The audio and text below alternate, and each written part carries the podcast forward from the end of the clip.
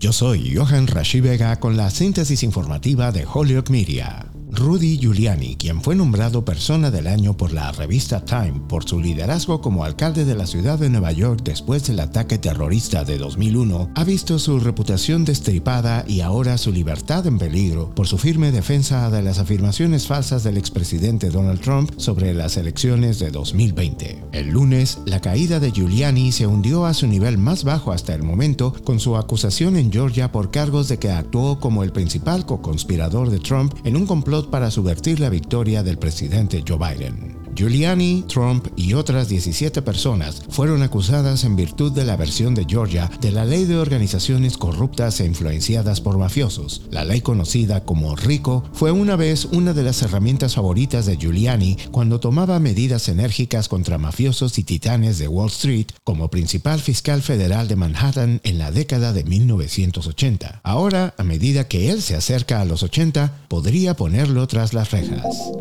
En otras informaciones, las autoridades de Georgia dijeron el jueves que están investigando amenazas contra miembros del gran jurado que acusó al expresidente Donald Trump y 18 de sus aliados. La oficina del alguacil del condado de Fulton, Pat Labatt, dijo que los investigadores están trabajando para rastrear el origen de las amenazas después de que los nombres de los miembros del gran jurado y otra información personal se publicaron en línea. Aunque los procedimientos del gran jurado fueron secretos, los nombres no redactados de los miembros del gran jurado se incluyeron en la acusación. Esa es una práctica estándar en Georgia, en parte porque les da a los acusados penales la oportunidad de cuestionar la composición del gran jurado. La acusación en sí es un registro público.